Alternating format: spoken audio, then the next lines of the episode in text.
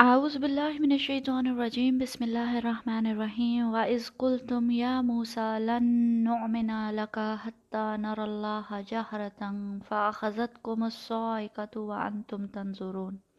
اور یاد کرو، جبکہ تم نے کہا تھا، اے موسیٰ، ہم تمہارا ہرگز یقین نہیں کریں گے جب تک ہم اللہ کو سامنے نہ دیکھ لیں۔ تو تمہیں آ پکڑا ایک بہت بڑی کڑک نے اور تم دیکھ رہے تھے۔ السلام علیکم ورحمۃ اللہ وبرکاتہ۔ آج ہم آئے نمبر 55 کریں گے۔ اب تک ہم نے دیکھا کہ جب حضرت موسیٰ علیہ السلام تورات لانے کو طور پر گئے تھے، جب واپس آئے تو بنی اسرائیل کو بچڑے کی پوجا کرتے ہوئے دیکھا۔ سورہ آراف میں یہ سارا واقعہ بہت تفصیل سے آتا ہے کہ جب حضرت موسیٰ واپس آئے تو آپ کے پاس الواح اور وہ ٹیبلٹس تھے جس پہ اللہ تعالیٰ کے احکامات درج تھے۔ لیکن اس سے پہلے کہ آپ تو رات لوگوں کو پیش کرتے، آپ کو اس چیلنج کا سامنا کرنا پڑ گیا کہ قوم آپ کی تو شرک میں پڑی ہوئی تھی۔ یہ بات بنی اسرائیل نے کب کی؟ کہ ہم اللہ کو دیکھنا چاہتے ہیں، یہ اتنا کلیرٹی سے تفاصیر میں نہیں ملتا۔ بہت سے مفسرین کی اس معاملے میں مختلف رائے ہے۔ لیکن یہ ممکن ہے کہ جب حضرت موسیٰ علیہ السلام نے انہیں تورات دی اور اس پہ عمل کرنے کو کہا تو انہوں نے کہا، لن نؤمن لکا ہم ہرگز کبھی بھی ایمان نہیں لائیں گے۔ یہاں نؤمنا بکا ہوتا تو اس کا مطلب تھا کہ ہم آپ پر ایمان نہیں لائیں گے۔ نؤمنا لکا یعنی کہ ہم آپ کی خاطر ایمان نہیں لائیں گے۔ یعنی یہ کہ بس آپ کہتے ہیں کہ اللہ کی کتاب ہے تو ہم ایمان لے آئیں، ایسا نہیں ہوگا۔ ہمیں تو خود اللہ نظر آئے گا، تب ہم ایمان لائیں گے۔ یہ واقعہ کب ہوا؟ کس موقع پہ بنی اسرائیل نے ایسی بات کی؟ یہ اہم نہیں ہے۔ امپورٹنٹ بات یہ ہے کہ جس نے ایمان نہیں لانا، وہ کوئی نہ کوئی بہانہ ضرور بنا لیتا ہے۔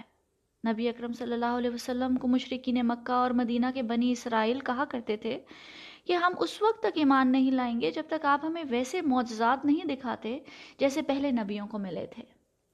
وہ کہا کرتے تھے فلیاتنا بھی آیتن کما ارسل الاولون تو انہیں چاہیے کہ ہمارے پاس ایسے معجزے لے کر آئیں جیسے ان سے پہلے رسولوں کو دیے گئے تھے۔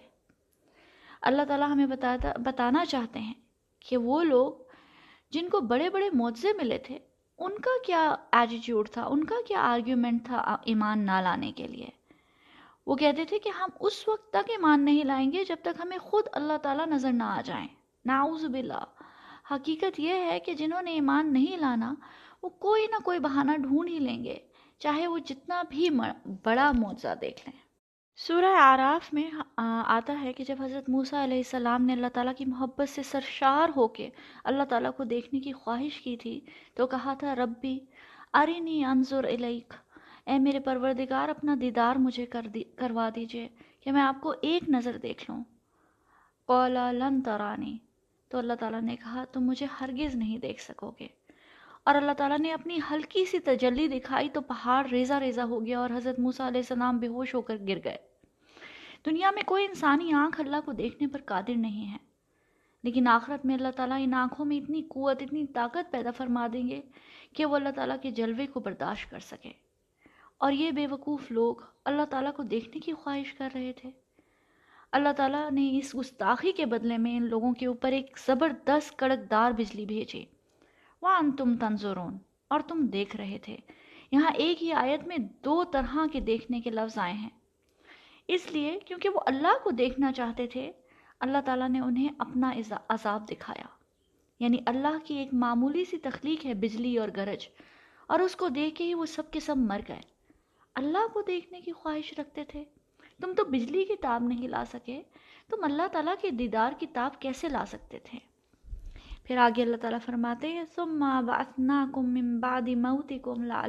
تشکرون پھر ہم نے تمہیں دوبارہ اٹھایا، زندہ کیا تمہاری موت کے بعد، تاکہ تم شکر گزار بن سکو۔ ایک بار پھر اللہ تعالیٰ نے انہیں نئی زندگی دی۔ اللہ تعالیٰ فرماتے ہیں کہ اس کی وجہ یہ تھی کہ شاید لا اللہ اللہ کا مطلب ہوتا ہے مے بی پر شاید، ہو سکتا ہے کہ تم شکر گزار بن جاؤ۔ اللہ تعالیٰ نے جو بھی ہمیں نعمتیں دی ہیں، ان نعمتوں کا حق یہ ہے کہ ہم ان کے لیے اللہ تعالیٰ کی شکر گزار بنیں۔ کیسے؟ کیا صرف زبان سے الحمد للہ کہہ دینا کہ اللہ تعالیٰ کا بہت کرم ہے، کیا یہ کافی ہے؟ اصل شکر گزاری عمل سے ہوتی ہے۔ اللہ تعالیٰ نے دولت دی ہے، اسے اللہ کے راستے میں لگانا شکر گزاری اور گناہوں میں خرچ کرنا، اسراف کرنا کفران نعمت ہے۔ آنکھیں دی ہیں ان سے اللہ تعالیٰ کی تخلیق پہ غور و فکر کرنا، اللہ تعالیٰ کی آیات دیکھنا شکر گزاری ہے اور اس سے حرام دیکھنا کفران نعمت ہے۔ زبان دی ہے، اگر اللہ کی بات کریں، اللہ کا قرآن پڑھیں، اللہ کا ذکر کریں تو شکر ہے۔ اور اسے غیبت، چغلی فوش باتوں میں، گالیوں میں استعمال کریں تو ناشکری ہے۔ اسی طرح یہ زندگی پہ اللہ کی سب سے بڑی نعمت ہے۔ اس زندگی سے شکر کا شکر تبھی ادا ہوتا ہے اگر انسان ایمان اور عبودیت والی زندگی گزارے۔ کفر والی زندگی گزارنا کفران نعمت ہے۔ خاص طور پہ اس آیت میں اللہ تعالیٰ نے انہیں سزا اس لیے دی تھی کہ انہوں نے کہا تھا، یا موسا لن نو میں نہ لگا انہوں نے اپنے رسول کا انکار کیا تھا۔ ہمیں تو ایمان کا پورا کا پورا پیکیج ملا ہے۔ کہ ایمان کے پانچ چھ پلرز ہیں۔ اللہ پہ ایمان، رسولوں پہ ایمان، فرشتوں پہ ایمان، کتابوں پہ ایمان، روز محشر پہ ایمان اور تقدیر پہ ایمان۔ لیکن ذرا ایک سیکنڈ کے لیے ان لوگوں کے بارے میں سوچیں جو نبیوں کے زمانے کی نسل تھے، جو ان کے درمیان رہتے تھے۔ ان کے لیے رسول پہ ایمان لانا ہی ایمان کی پہلی سیڑھی تھا۔ اگر ایک شخص آپ کے درمیان تیس چالیس سال سے رہ رہا ہے، وہ ایک دم آپ کے پاس آئے اور کہے کہ میں اللہ کا رسول ہوں، مجھے فرشتے اللہ کے پیغام دیتے ہیں مجھ پر اللہ تعالیٰ کی کتاب نازل ہوتی ہے۔ اس پہ یقین کر لو کیونکہ بہت جلد سب کچھ ختم ہونے والا ہے روز قیامت آنے والا ہے اور اس دن سج، سزا اور جزا ملے گی۔ تو اس بات پہ فوراً ایمان لانا آسان نہیں ہے۔ یہ بات سن کے جو رسول پہ ایمان لے آئے، انہیں سچا سمجھے اور ان کی تصدیق کرے، وہی باقی ساری باتوں پہ بھی ایمان لا سکتا ہے۔ اور جو نبی کو جھوٹا سمجھ لے، شاعر اور مجنون سمجھے وہ نہ اللہ پہ ایمان لائے گا، نہ اللہ کی وحدانیت پہ ایمان لائے گا، نہ کتابوں پہ، نہ فرشتوں پہ، نہ آخرت پہ۔ اس قدر اہم ہے اپنے نبی پہ ایمان لانا اور ان کی اطاعت کرنا۔ یہاں اللہ تعالیٰ نے خاص طور پر انہیں موت کے بعد زندہ کر کے ایک اور موقع دیا کہ وہ شکر گزار بن سکیں۔ اور ان کے پاس اس شکر گزاری کا کیا طریقہ تھا؟ کہ وہ اپنے رسول پر ایمان لائیں، ان کی اطاعت کریں اور ان کا حکم مانیں۔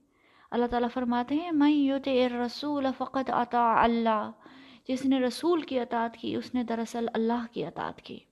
پھر آئے نمبر 57 میں اللہ تعالیٰ فرماتے ہیں وَظَلَّلْنَ عَلَيْكُمُ الْغَمَامَ وَعَنزَلْنَ عَلَيْكُمُ الْمَنَّ وَالسَّلْوَى كُلُوا مِن طَيِّبَاتِ مَا رَزَقْنَاكُمْ وَمَا ظَلَمُونَ وَلَكِنْ كَانُوا أَنفُسَهُمْ يَظْلِمُونَ۔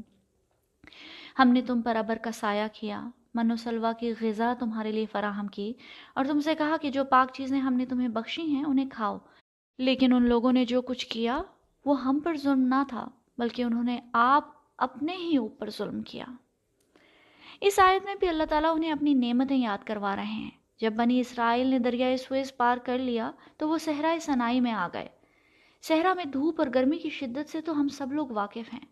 ان لوگوں کے پاس نہ کوئی گھر تھا، نہ کوئی سایہ نہ ہی کوئی ٹینٹس تھے۔ ایسے میں اللہ سبحانہ و تعالیٰ نے ان پہ خاص رحمت کی اور موسم کو ابر آلود کر دیا۔ اس پورے عرصے میں موسم ٹھنڈا اور کلاؤڈی رہا۔ بنی اسرائیل جہاں بھی جاتے، ان پہ بادلوں کا سایہ رہتا۔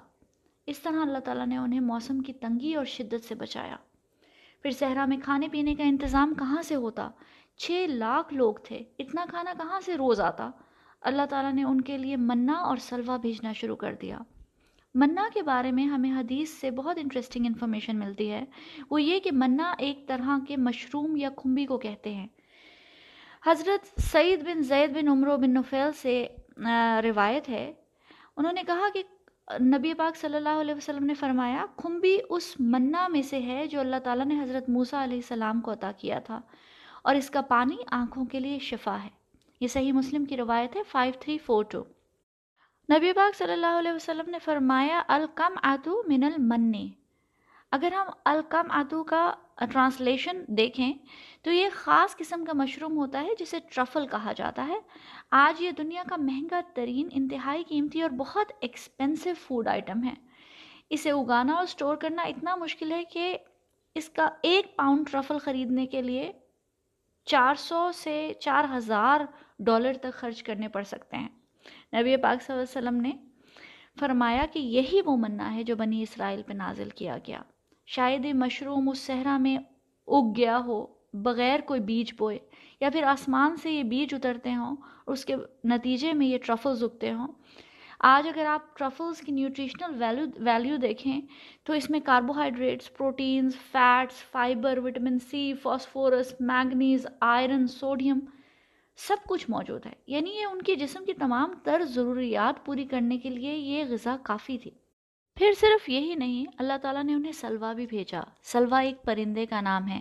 ابن عباس رضی اللہ عنہ کے مطابق سلوا بٹیر کی طرح کا ایک پرندہ ہے۔ یہ سلوا ڈھیروں کی تعداد میں آ جاتے۔ یہ لوگ آسانی سے انہیں پکڑ لیتے۔ جب یہ ان کو پکڑنا چاہتے تو وہ اڑتے بھی نہیں تھے۔ اور اس طرح اللہ تعالیٰ انہیں صحرا میں بہترین غذا غذا فراہم کرتے رہے اور انہیں فاقوں سے بچا لیا، ورنہ وہ تو صحرا میں بھوک سے ہی مر جاتے۔ اتنے سارے لوگ تھے، ان کی غذا کہاں سے آتی؟ پھر آگے اللہ تعالیٰ کہتے ہیں کلو من تو یہ بات رزقناکم، کھاؤ ان پاک چیزوں میں سے جو ہم نے تمہیں بخشی ہے قرآن میں کھانے پینے کے بارے میں بہت سے احکامات ملتے ہیں۔ ایک اور جگہ اللہ تعالیٰ فرماتے ہیں، یا ایوہ الناسو کلو مما فی الارض حلالا طیبا اے لوگوں زمین میں جو کچھ حلال اور طیب ہے، اسے کھاؤ۔ سلف کہا کرتے تھے کہ کھانا اور پینا دین کا ایک بہت اہم حصہ ہے۔ یعنی کہ آپ کیا کھاتے ہیں؟ کیسے کھاتے ہیں؟ کتنا کھاتے ہیں؟ اس سب کا اثر جسم پہ نہیں، بلکہ انسان کے دل اور روح پہ بھی ہوتا ہے۔ اللہ تعالیٰ فرماتے ہیں فلیان ضر السان و الا تو ہی تو انسان کو چاہیے کہ اپنے کھانے کی طرف نظر کرے۔ یعنی دیکھے کہ اللہ نے کیا کیا نعمتیں دی ہیں۔ کیسے پیدا کی ہیں؟ کیا کھانا چاہیے؟ کتنا کھانا چاہیے؟ کیا طیب ہے اور حلال ہے؟ اور اس کا جسم اور روح پہ کیا اثر ہے؟ اللہ سبحانہ و تعالیٰ نے ہمیں حکم دیا ہے کہ حلال کھاؤ اور طیب کھاؤ۔ اب حلال کے بارے میں اسکالرس کہتے ہیں کہ دنیا کی ہر چیز حلال ہے، سوائے گنتی کی ان چند چیزوں کے جو اللہ تعالیٰ نے قرآن میں حرام فرمائی ہیں۔ اور طیب کا مطلب ہے پاک، صاف پیور چیزیں۔ جو ہر طرح کی گندگی، ملاوٹ اور نقصان سے پاک ہوں۔ ایسی چیزیں جن کا صرف ٹیسٹ اچھا نہ ہو، بلکہ وہ ہمارے جسم کے لیے بھی نیوٹریشنل ہوں، فائدے مند ہوں اور سیف ہوں۔ اسلام کا بیسک اصول یہ ہے کہ جو بھی چیز انسان کو نقصان پہنچائے، وہ منع ہے۔ جو چیز بھی جسم کو نقصان پہنچائے، وہ طیب نہیں ہو سکتی۔ تو پھر کیا ایسا ممکن ہے کہ کوئی چیز طیب تو ہو، لیکن حلال نہ ہو؟ بالکل ممکن ہے۔ جیسے اگزامپل لیں کہ جو اللہ تعالیٰ نے جانور حلال کیے ہیں ہمارے لیے، وہ بالکل ان کا گوشت طیب ہے۔ لیکن اگر وہی جان جانور غیر اللہ کے نام پہ غیر اللہ کو خوش کرنے کے لیے قربان کیے جائیں، کسی دیوی دیوتا کو چڑھاوے چڑھانے کے لیے، کسی مزار پہ، کسی ولی کے نام پہ قربان کیا جائے ان کو خوش کرنے کے لیے، تو وہ غیر اللہ کے نام پہ ہو جائیں گے۔ اور بے شک ان کا گوشت طیب تو ہے، لیکن وہ اب ہمارے لیے حلال نہیں ہوگا۔ اسی طرح جس طرح ہندوؤں کا پرشاد عام طور پر مٹھائی ہوتی ہے، جو وہ پوجا کے لیے استعمال کرتے ہیں، وہ مٹھائی دودھ سے بنی ہوتی ہے، طیب ہوتی ہے، لیکن کیونکہ اسے غیر اللہ کے پوجا کے لیے استعمال کیا گیا ہے، اس پر غیر اللہ کا نام لیا گیا ہے، تو وہ ہمارے لیے حلال نہیں ہے۔ تو یہ تو اگزامپل ہے ان چیزوں کی جو طیب تو ہے لیکن حلال نہیں۔ ایسی بھی کیا اگزامپل ہو سکتی ہیں کہ کوئی چیز حلال ہو لیکن طیب نہ ہو؟ ایسا بھی ممکن ہے جیسے چینی، شکر، گڑ وغیرہ بالکل حلال چیزیں ہیں اور ہم اپنی عام زندگی میں یوز کرتے ہیں، لیکن ایک ڈائبیٹک پیشنٹ کے لیے یہی چیز زہر بن سکتی ہے، جسم کو نقصان پہنچا سکتی ہے۔ یہ ڈائبیٹک پیشنٹ کے لیے چینی حلال تو ہے لیکن طیب نہیں ہے۔ ہم عام طور پہ حلال حرام پہ تو بہت نظر رکھتے ہیں، لیکن طیب کا خیال نہیں رکھتے۔ آج کل کی دنیا میں بے شمار ایسی پروڈکٹس اور کھانے پینے کی چیزیں مہیا ہیں جو حلال تو ہیں اور ہم ان کو اچھے ٹیسٹ کی وجہ سے کھاتے ہیں، لیکن ان کا لانگ رن میں ہمارے جسم کو بہت زیادہ نقصان ہے اور ہمارے جسم کے لیے مضر ہیں۔ یہ جسم اللہ تعالیٰ کی امانت ہے اور ہمیں اس کی حفاظت کی ذمہ داری دی گئی ہے۔ اسی اللہ تعالیٰ فرماتے ہیں کلو من طیبات ما رزقناکم اور جو ہم نے تمہیں رزق دیا ہے، اس میں سے طیبات کھاؤ۔ جب انسان حلال اور طیب چیزیں کھاتا ہے، تو اس کا جسم پہ ہی نہیں بلکہ روح پہ بھی لازمی اثر ہوتا ہے۔